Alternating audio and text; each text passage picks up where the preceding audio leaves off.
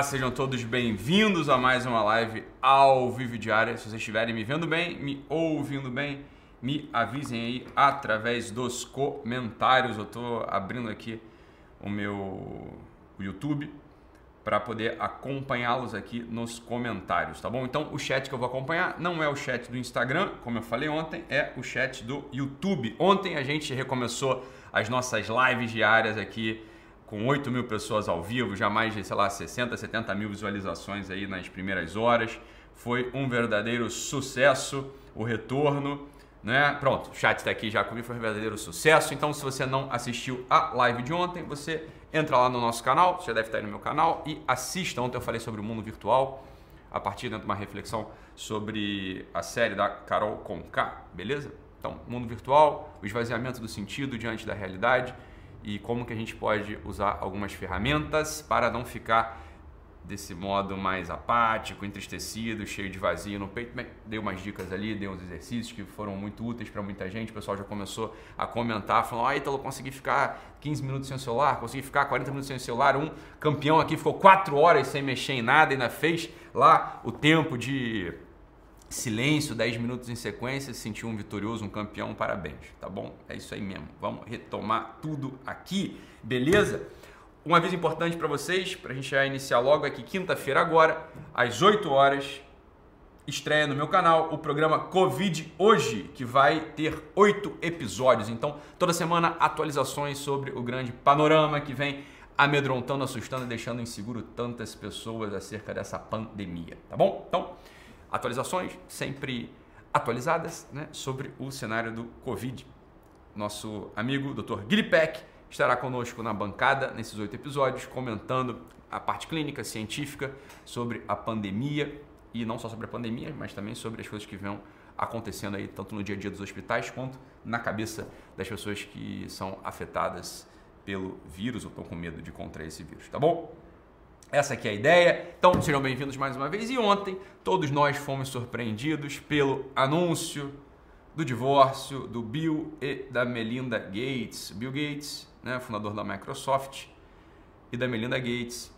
Então, sei lá, a BBC bota Bill and Melinda Gates divorce after 27 years of marriage, né? De, foram divorciar, foram pedindo divórcio depois de 27 anos de casados. E não só na BBC, mas em todas as agências de notícia apareceu né, essa, essa surpresa para nós. Né? Então, um casal já com três filhinhos né, pediram divórcio, se separaram e tanto no Twitter de um quanto no Twitter do outro, eles pediram respeito à família deles e, e anunciaram né, que não vem mais como continuarem juntos né, nessa próxima fase da vida, palavra deles. Tá? E aí, não importa no mais mínimo comentar aqui a vida privada do Bill Gates e da Melinda Gates, né? Quer dizer, então deixa os dois lá, né? Seguindo sua vida, isso aí realmente, graças a Deus, eu não sou o tipo de fofoqueiro que me interessa por ficar falando de casamento dos outros, né? Isso aí não está no meu campo de interesse mesmo, né?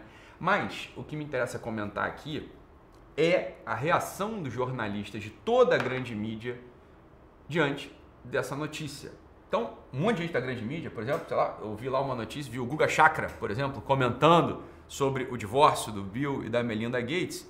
E a ênfase que ele dava, né, a ênfase que ele dava no comentário era na fortuna do casal. E não é só o Guga Chakra não, todas essas agências de notícia, todas elas precisam comentar na segunda linha, né? Então lá, Bill e Melinda Gates have announced their divorce after 27 years, anunciaram o divórcio. E aí lá, logo na primeira, Bill, né, Bill Gates, 65 anos, é dono né, de uma fortuna pessoal de 124, sei lá, bilhões de, bilhões de dólares. Isso aqui de acordo com a Forbes. E todas as agências de notícia, todas as, as agências de notícia precisam comentam na segunda linha, no segundo parágrafo, né, no segundo momento falam sobre a fortuna deles e começa com especulações sobre a divisão dessa fortuna. Fazem comparações, por exemplo, com um casal que se separou recentemente lá do fundador da Amazon e da sua esposa, ela se tornando, sei lá, a mulher mais rica do mundo porque herdou ali uma pequena fortuna de 50 bilhões de dólares, algo, algo do gênero, né, a partir do divórcio. E um monte de coisas começam a vir na minha cabeça quando a gente é surpreendido por esse tipo de olhar, de percepção sobre a realidade do casamento. Nenhum jornalista, nenhum comentarista, nenhuma linha de notícia nenhuma, fala sobre a intimidade do casamento, sobre a intimidade do matrimônio. Todos eles, todos, materializam a relação esponsal, a relação conjugal, a relação de um com o outro, materializam essa relação no dinheiro, aqui no caso do Bill e da Melinda Gates.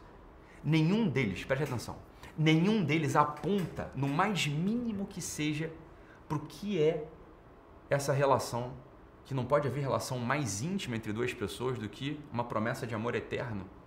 Não é isso que quando a gente vai para o altar, diante da nossa esposa, diante do nosso marido, a gente promete?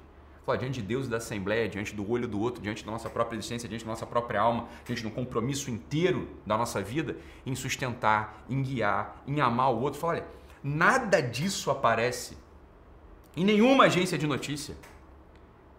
É um escândalo a visão que se tem da família hoje. É um escândalo essa visão reducionista, funcional, utilitarista que se tem da família. Nenhuma agência de notícia aponta para o vínculo de comprometimento total de um com o outro. Fala, olha, mas é claro, no mundo no qual, e não é assim os casamentos, não, é, não tão terríveis os casamentos, a maior parte dos casais que eu conheço, que eu atendi, não se comprometem interiormente, com compromisso genuíno, real, não se comprometem a ser advogados dos seus cônjuges, advogado da minha esposa, advogado do meu marido. Quer dizer, diante das, dos crimes que o mundo, diante dos crimes que o mundo apresenta, né, das injustiças, das difamações, das calúnias, diante de repente daquela diante de repente daquela relação entre a minha sogra, a minha mãe e a minha esposa, né? Sogra e nora, eu vou ser advogado da minha mulher, não vou ser advogado da minha mãe, eu vou ser advogado dela. Foi Saúde, obrigado. Foi com ela que eu casei, né? Diante de repente de uma ofensa no trabalho, diante de uma rixa com a irmã, diante de uma rixa, né, com a irmã dela, diante de uma rixa com a minha irmã, eu falei, olha, quem eu vou defender, quem eu vou acolher, quem eu vou proteger é minha esposa, minha mulher. Né? É minha esposa, minha mulher. Não é o outro. Agora, no mundo no qual não se tem essa disposição, mas a disposição exatamente inversa, o próprio marido, a própria esposa, se apresentam na relação como promotores. Promotores não no vínculo, mas promotores da desunião, estão sempre ali como se fosse acusação, com a promotoria de acusação. Fala, olha, estão sempre procurando um crime para acusar, um deslize para apontar o dedo na cara. E não vem aqui ficar pensando que eu estou falando do teu marido ou da tua esposa, não. Eu estou falando de você. Eu estou falando de mim, estou falando da minha esposa. Quando eu falo, preste atenção, não é para você usar isso aqui como um porrete para bater na cabeça do outro, não. Eu estou falando para você se examinar, para você se analisar. Falar, olha, não é assim que eu, tenho, que eu tenho feito mesmo? Eu me preocupo menos em desculpar, em atenuar, em acalmar, em dar o suporte, em auxiliar o meu marido, do que em acusar, em ficar procurando um deslize para poder apontar o dedo na cara e me sentir superior a ele. Fala, miseravelmente, os casamentos eles têm se apresentado assim no nosso tempo. Né? Miseravelmente, os casamentos têm se apresentado assim no nosso tempo. Você vê essa aplicação né, da Marital Status Inventory, que é um, um inventário de status marital, é, uma, é, uma, é um exame que se faz em terapia familiar para avaliar o risco de divórcio. Então, existe, existe essa, um questionário, 14 itens, sim ou não. Você vai distribuindo ali, vai perguntando para o casal, o casal te responde, pergunta para um, depois pergunta para outro, eles vão respondendo e você ali avalia o risco de divórcio, o risco de separação. Já é sintomático que exista uma escala, um inventário para abordar esse tipo de coisa. E as perguntas elas são muito certeiras, infelizmente elas são muito certeiras, elas sempre vão no sentido do pensamento. Fala, você está pensando em se divorciar do seu marido? Você fala sobre divórcio do, com o seu marido, sua esposa, com amigos? Você já é, fez uma conta no banco como se fosse um seguro, que você não está se sentindo ali né, com uma unidade no seu casamento? Fala, olha, é uma tragédia. É francamente uma tragédia. O tom das notícias envolvendo o anúncio da separação do Bill e da Melinda Gates, eles têm que revelar para a gente o nosso olhar sobre o que é o casamento. Se quando eu bato o olho numa notícia dessa, a minha alma, a minha cabeça, né, o meu coração, sei lá, não se entristece porque, bem, uma família foi desfeita, mas ao contrário, que atiça em mim uma curiosidade sobre como é que eles vão fazer a separação do dinheiro, a maior fortuna do mundo, se a Fundação Bill e Melinda Gates vai continuar com seus projetos humanitários na África, sei lá, no Oriente Médio. Se o Bill Gates já está contra a mulher, se a Melinda Gates arranjou outro cara, né? Se a nossa cabeça vai para esse domínio de fofoca, de mesquinharia financeira, de sempre uma busca ali, quem, quem pulou a cerca? Né? Como é que é assim os dois, né? O pessoal pensa, né? Como é que os dois vão botar, vão botar em risco aí uma fortuna dessa? Alguma coisa bem grave eles fizeram, não é isso? Olha que isso, cara. Você está parecendo um conto de Machado de Assis, está parecendo um conto machadiano, onde só mesquinharia aparece, né? Essa, essas nuances de mesquinharia. Então isso aqui, olha, é para é, é para apontar para nossa alma mesmo. Se a, nossa, se a gente não se entristeceu, se a gente não. Olha, poxa, caramba, se a gente não fez uma oração por eles, pela família deles que foi desfeita, olha, francamente falando, e daí os caras são ricos, são bilionários? Porra, é uma família que se desfez, é uma palavra dada que foi rompida. É uma personalidade que obviamente se desfez, é uma palavra dada diante da Assembleia, diante de Deus, diante dos outros, diante dos filhos, diante de si mesmo, diante, né? Foi rasgada ali, estraçalhada, quebrada. É óbvio que uma personalidade foi fragmentada ali, não tem uma tragédia maior do que o fragmento de uma personalidade nesse mundo. Agora, semana retrasada, aparece aquela outra notícia que saiu na BBC, vocês viram, né? Essa aquela outra notícia da BBC da, da Audrey Garcia, a catalã lá, a madrilenha, ativista, sabe-se lá o quê, ativista antinatalista, não, não tá aqui, não sei onde tá, né? Ah, tá aqui, olha só, ela e o marido fala o seguinte: não é ético ter filhos biológicos. Isso é o que pensa uma adepta do antinatalismo, Audrey Garcia, e a matéria continua, né? Então ela vai falando aqui, vai, vai falando que não é ético ter filho biológico. Você ter filho biológico é o, biológico é o pior crime do mundo. Ela fez inclusive uma esterectomia para não ter filho. Né? Essa é Audrey Garcia, é ativista aí. Agora, francamente falando, francamente falando, olha, isso aqui só pode chocar, né? Essa matéria da BBC, estou procurando aqui de quando é. É, é antiga, essa matéria é antiga. Mas isso só pode chocar, eu não, não lembro de quando é, não estou achando aqui, só pode chocar quem não conhece, por exemplo, aquele pesquisador, o David Benatar, né? Pesquisador lá da África do Sul, bastante famoso, bastante conhecido, né? Que publica, é, publica um livro que, francamente falando, assim, é um crime esse livro. Esse livro é a porta aberta para o genocídio. Better never, é, better never have been. Né? Melhor nunca ter existido. No qual ele fala, ele inclusive, ele pontifica ali que um governante que tivesse meio de exterminar a raça humana sem causar dor para a raça humana deveria fazê-lo, seria ético fazê-lo. Isso é o que ele está falando. Né? Isso é o que ele está falando. Better never had been. Melhor nunca ter existido. É o nome, é o título do livro dele. É aquele utilitarismo negativo, né? Aquela, aquela, aquela ideia de que reducionista, de falar, olha, o pior mal do mundo é a dor. Isso é a ideia dele. O pior mal do mundo é a dor. Então, se eu trago, isso é a cabeça dele, se eu trago uma criança para a existência, é evidente que ela vai ter dor e já há dor no parto.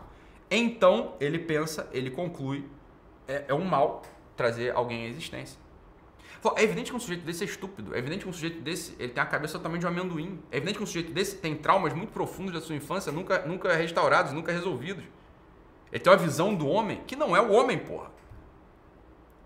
Não é o homem. Esse sujeito não conhece as grandes almas, esse sujeito não conhece as grandes experiências, esse sujeito não conhece as grandes biografias, esse sujeito não conhece. Bem, o que são os conceitos eternos? Esse sujeito não conhece quais são os valores. Esse sujeito não conhece, por exemplo, a vida de um Dr. Viktor Frankl, que no campo de concentração, diante de todas as dores, sofrimentos, penúrias e ausências e carências, desenvolve ali um edifício pleno, amplo, cheio de sentido, chamado logoterapia, por exemplo.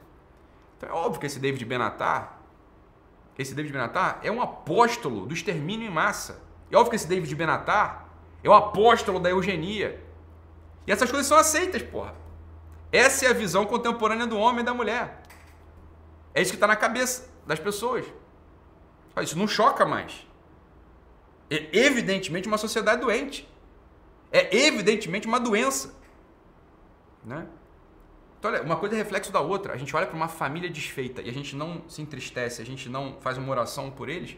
Olha, não quero, não quero, né? Eu não, não quero exagerar, tá? Mas, francamente falando, é um caminho muito, muito contínuo e muito óbvio.